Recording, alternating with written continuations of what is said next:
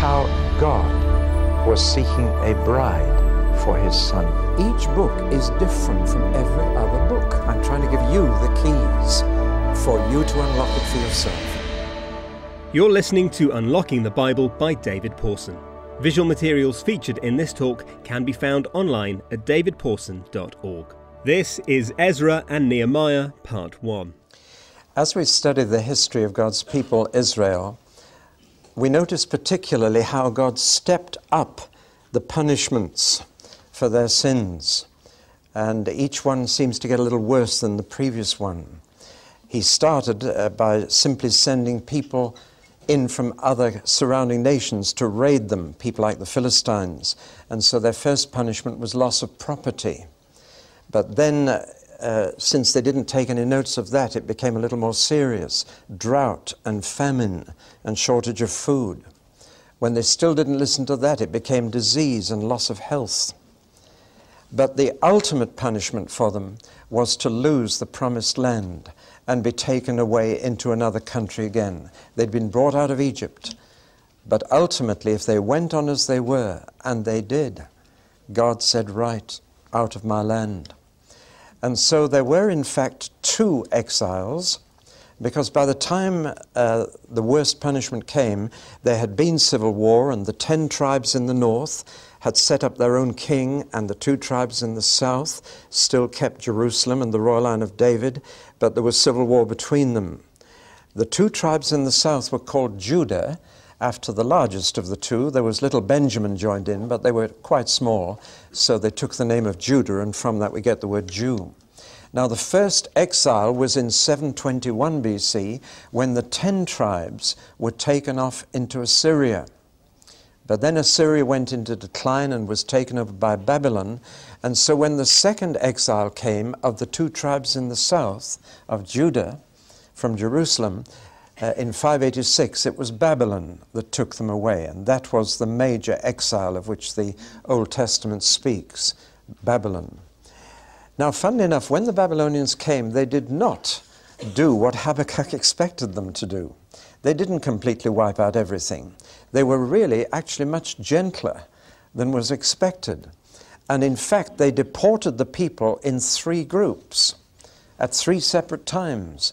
The first time, they took away the royal court, they took away all the rulers, thinking that would be able to subdue the nation of Judah and keep them under Babylonian control. So they creamed off the top layer of society, and in that top layer was Daniel and he was taken away as a teenager with the royal court uh, to Babylon, and he figured very largely in the exile, as you know. Well, that didn't work, and I'm afraid uh, those who were left still tried to get their freedom from Babylon. So they came a second time in 597, and they took away all the craftsmen, all the people who made the money, uh, to try and impoverish the people and bring them under control. And among the craftsmen they took away was a priest called Ezekiel, and he figures quite large in the exile as well. It still didn't work. And still the remaining people rebelled against Babylon. So finally, Babylon came in 586 and took the rest of the people away and razed the temple to the ground and destroyed everything. So Jerusalem was a ruin and deserted, Judea was empty and the tribes of Judah and Benjamin were taken away to Babylon. So there were two exiles, one of the northern ten tribes, one in the southern two tribes, one to Assyria, one to Babylon. Though, of course, these were in much the same place on the Mesopotamian plain where the Tigris and the Euphrates flow.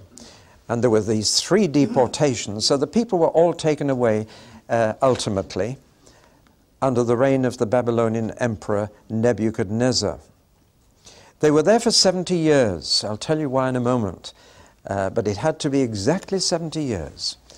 And uh, Daniel, of course, uh, read in Jeremiah that it would be 70 years. And when the 70 years were nearly up, he got quite excited and began to pray, Lord, it's time to bring us back.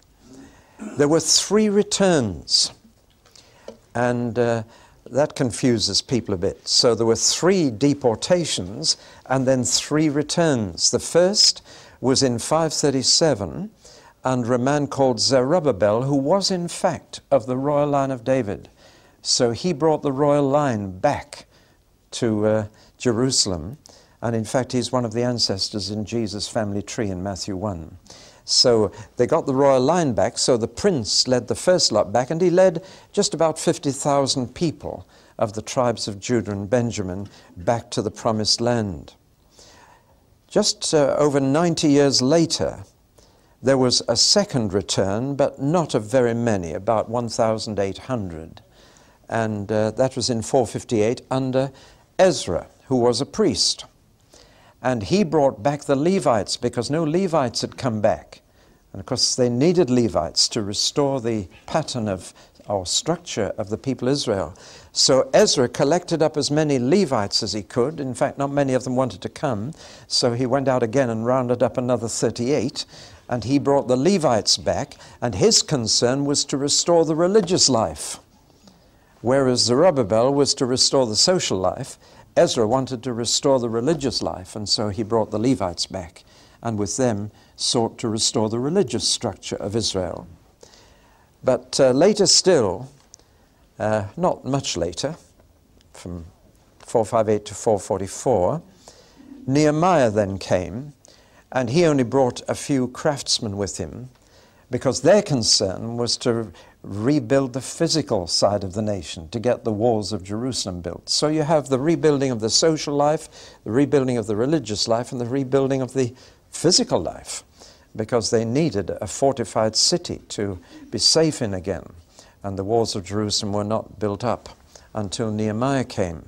So you can see how um, gradually, it was quite gradually, it was, this was Exodus 2, but it was quite unlike Exodus 1 uh, it seems to have been done in bits and pieces. And one thing strikes you immediately that hardly anybody came back. I mean, out of the total number of Jews by now, that's a very small number. And that's very significant because they had a much better time in Babylon than they'd had in Egypt. They weren't slaves, they got into business. And when the Jews get into business, it's not easy for them to go back heard a lovely story about a little Jewish businessman in New York, and he, he bought a little shop, a tiny little shop that was squeezed in between two gigantic supermarkets or multi stores. And he wondered what to call his little shop, so he called it Entrance. and uh, the, the Jews are very good at business, they always have been. They have had to live by their wits, they are very shrewd. And I'm afraid in Babylon they became good businessmen. And when the time came to come home after 70 years, if you've been established in a business in 70 years, it's not easy to leave it and go back to a poverty stricken little place where there's no business. And the result is that most Jews stayed in Babylon.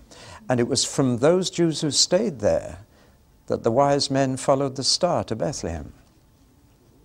They were looking for the star that was the sign Balaam the prophet had said, A star will arise out of Jacob. And it wasn't Gentiles, the wise men who came from the east, it was the Jews left behind in Babylon, the Hasidim, the wise men of Israel. So you see how it all fits together. The story is amazing, really. The more you understand it, the more you see. Well, now, we are looking at two books of the Bible called Ezra and Nehemiah, named after the second and the third return though in fact the two books cover all three returns. And Zerubbabel figures in the books, Ezra figures in both books, and Nehemiah figures in one of them. So we're now going to look at these two books. And the first thing that strikes you is that they are so like each other. When you structure them and see how they're made up, you find out they follow exactly the same pattern, which begins to say something surely they must have been written by the same author. Who was it? Furthermore, the writing is so similar to the book of Chronicles. And in the Hebrew scriptures, the two books of Ezra and Nehemiah were bound together in one book. And even later they were called 1st and 2nd Ezra. And they were also bound together with Chronicles. And the suggestion, which I think has a lot going for it, is that Ezra wrote the whole lot. Ezra was a careful man to keep records. And uh, it looks as if he wrote the book of Ezra and the book of Nehemiah and the book of Chronicles, which is quite different, quite different from the book of Kings, incidentally. But when you look at the two books, they are each in four sections. And the second and fourth sections are identical rebuilding and reforming. Rebuilding the state and reforming the people. And the three returns are then sandwiched in between. So in the book of Ezra, you have the first return under Zerubbabel, a rebuilding of the temple in that case, and then the return under Ezra, then the reform of the people. That's one of the saddest features of both books, that when the people got back, they went back into sin. Isn't it tragic? It had cost them their land. They'd been away from home 70 years. And yet, when they got back, they started ignoring the commandments of God. How quickly people forget. So we have the re- return, number one, under Zerubbabel, rebuilding of the temple, though that went in fits and jerks, and it took the prophets Haggai and Zechariah to get it going again. That's where they fit in. And then return number two, the reform of the people. Return number three, the rebuilding of the walls. Renewing the covenant. And again, the reform of the people. Every time it seemed as if the people forgot about the sins that had lost them their land. It's even more remarkable than that, the structure of both. I don't know if you can see the little AB and ABC and ABC and AB. Well, literally, as we shall see, the first section in each book has two subsections.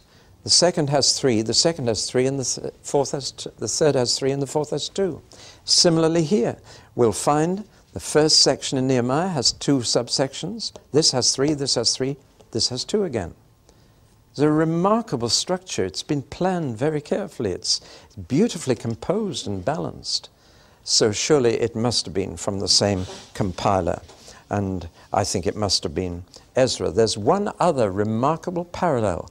Chapter 9, in both cases, is an amazing prayer of confessing national sins. And uh, if you've been caught up at all in the national prayer movement uh, of the last few years, you'll know that those two chapters have figured very large in that movement. In both cases, there is a public confession of national sins before God.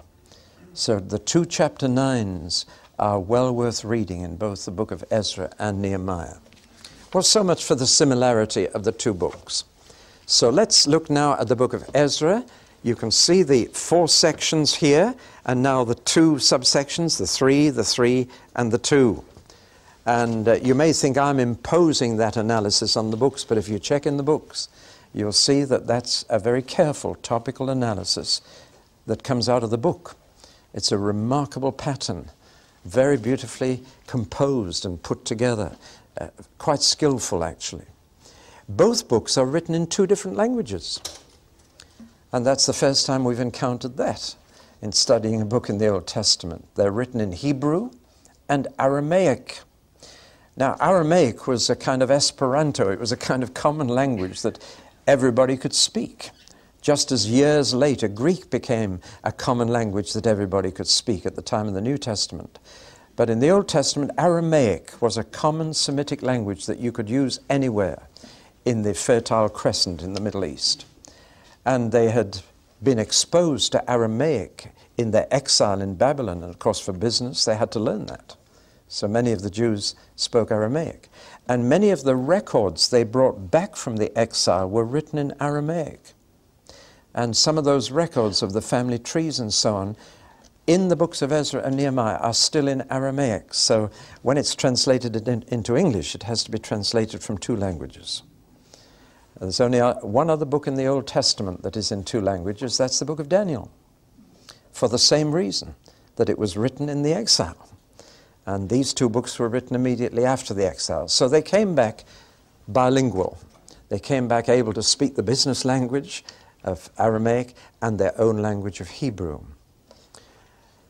Now let's just run through quickly. It's, it's very straightforward. So I, am not going to make a commentary on every bit. But it begins with a man called Cyrus. He is now the Persian ruler, and the Medes and the Persians have conquered Babylon. So Cyrus is now the big boy in the eastern end of the Fertile Crescent. He's the world power. But he's a very benevolent man. And the policy he followed was a policy of kindness. It's interesting that as far back as Isaiah, as far back as Isaiah, which is going back a long way, Isaiah knew the name Cyrus and says, God will send his anointed servant Cyrus to bring you back from exile. Now, many scholars can't believe that Isaiah could possibly have known the name, and therefore they say, oh, it was written up after the event. But God knew the name, and God said he would raise up this man to bring them back. And this man had this enlightened policy towards all the people that uh, Babylon had brought away from their land. I'm going to let you go back to your land, and I'm going to encourage you to rebuild your religion and I want you to pray to your God for me. Now, he didn't just say this to Israel.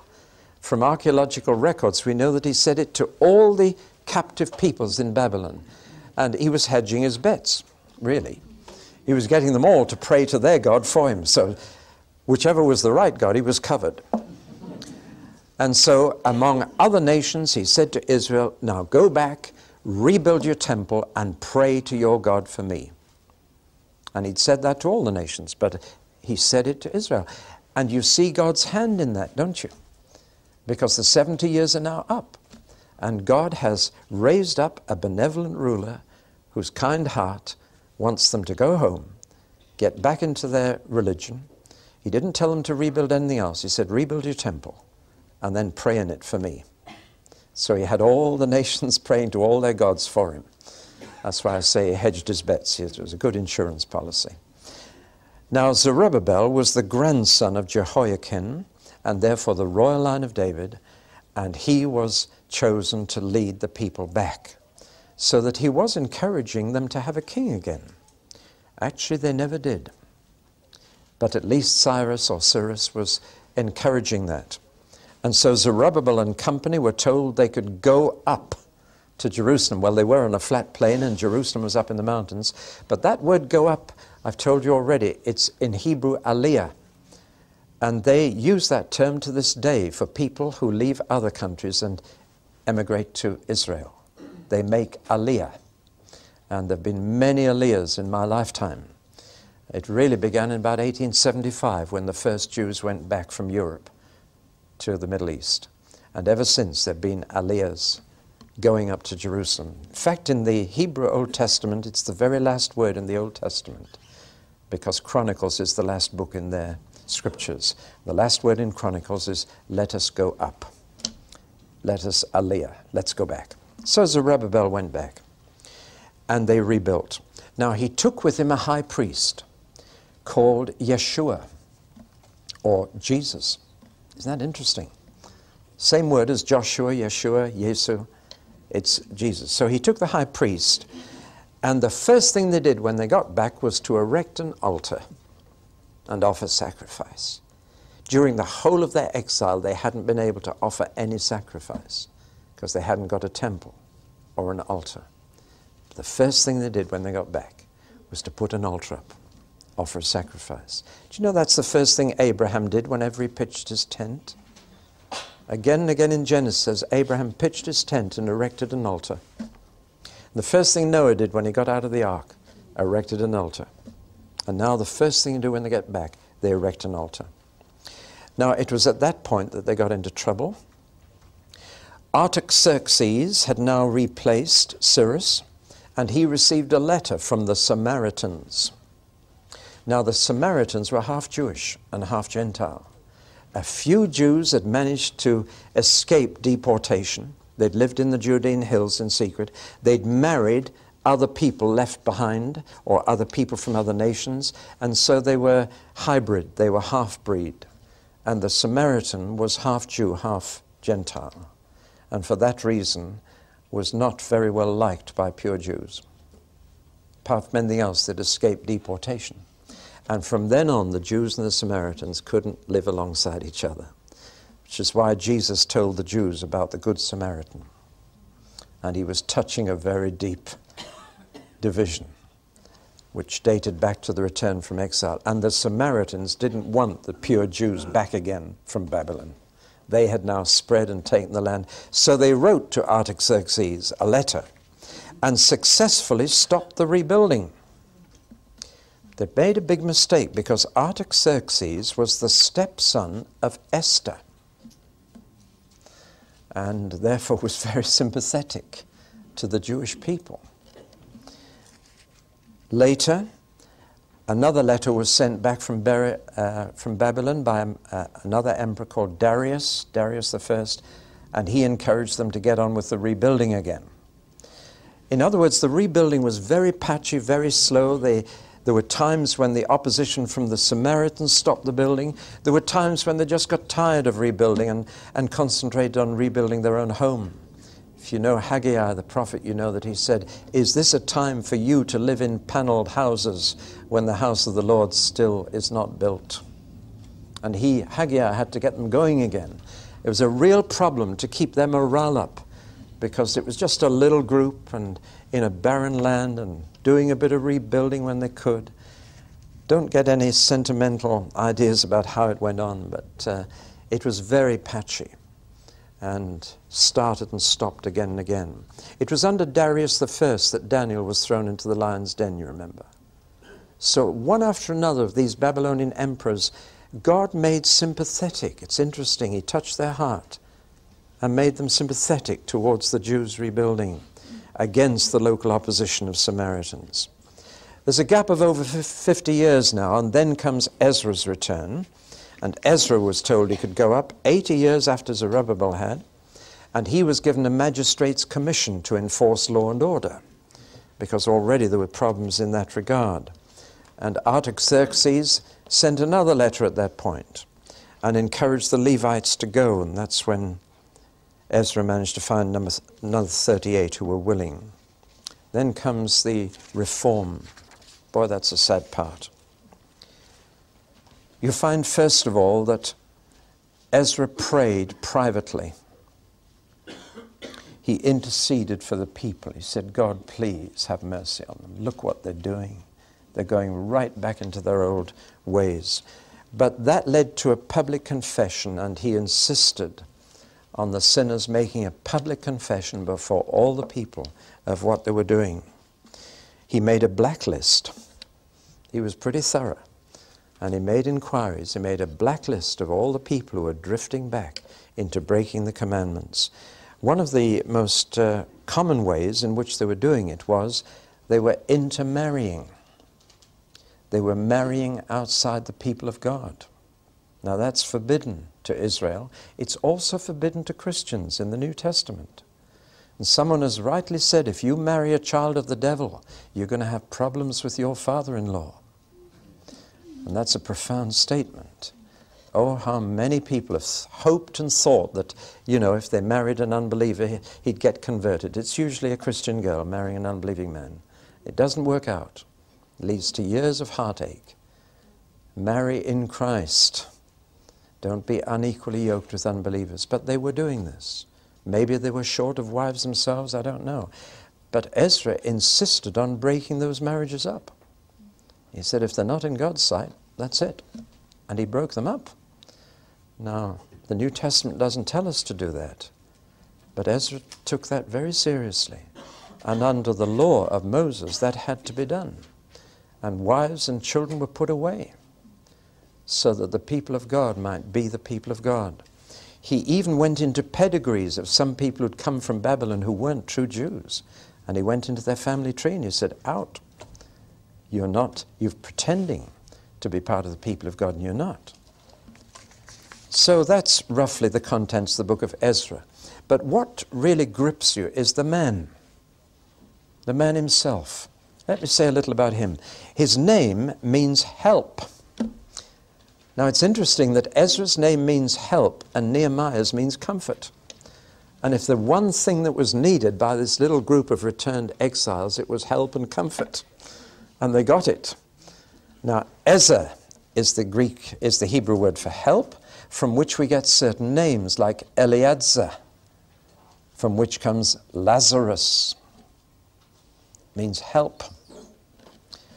And this man Ezra was a direct descendant of Aaron and of Aaron's son Eleazar, and later of Phinehas and Zadok the priest. So he had a really priestly heritage. And he brought the scripture with him, the law of Moses, the Pentateuch, the first five books of the Bible. And it says a beautiful thing about this man. This man was a scripture man. This man was a Bible man. And it says he did three things with the Bible. And notice the three and notice the order. It says he studied it, he lived it, and he taught it. Boy, that's a challenge. He studied it, he lived it, and he taught it. It's comparatively easy to do the first and the third. But he realized it was very important to model it and to let his life as well as his lips speak. So he studied it, he lived it, and he taught it. Isn't that beautiful? There's a sermon for you, Kim, for your teachers. A godly man, a godly man with a strong trust in the Lord, a man of moral integrity, a man who could weep over other people's sins. Now, it's easy enough to weep over your own when you found out, but to weep over other people's, that's a godly man. And his whole emphasis in, is in, in his teaching was the need to obey the Word of God. Not just to be interested in it or to say, wasn't that fascinating, but the need to obey it. Kept saying that obey it, obey it, obey it. Do it. Because the Word of God is not much use to you unless you do it. Tradition says he was the president of the council of 120 Jews who formed the Old Testament for us and collected the books together that we call the Old Testament. I don't know if that tradition is true, but the Jews believe that. Certainly, he laid the foundation for the next 400 years, because for the next 400 years there would be no prophets. And the only word of God they would have would be the, the words of God in the past, which are now Scripture. See, there are two ways in which God can speak to you through His word from the past, Scripture, through His word in the present, prophecy. But where there is no prophecy, you've only got Scripture. And Ezra laid the foundation of a Bible based synagogue. And forever afterwards, the synagogue order of service follows Ezra's directions, even today. And the result is that every synagogue service is the exact opposite to the order of nearly every Christian service. It wasn't in the early church. The early church followed the synagogue order of worship. And I'm such an advocate of that that when I was pastor at Guildford, we followed the synagogue order of service every Sunday morning. And it's far, far better than the later Christian traditional order. And the order was word first, worship second. That you listen to God before you speak to Him. That your worship is a response to what He says to you. And you know, that way worship becomes far more meaningful and far more varied. Because then eh, sometimes you feel like dancing singing, and other times you're serious and in a penitent mood. And instead of having to work people up to worship, I really cringe when I see a worship leader trying to get us into worship. You know, you don't really worship until your mind is full of God. See, and when you come to church, your mind isn't full of God.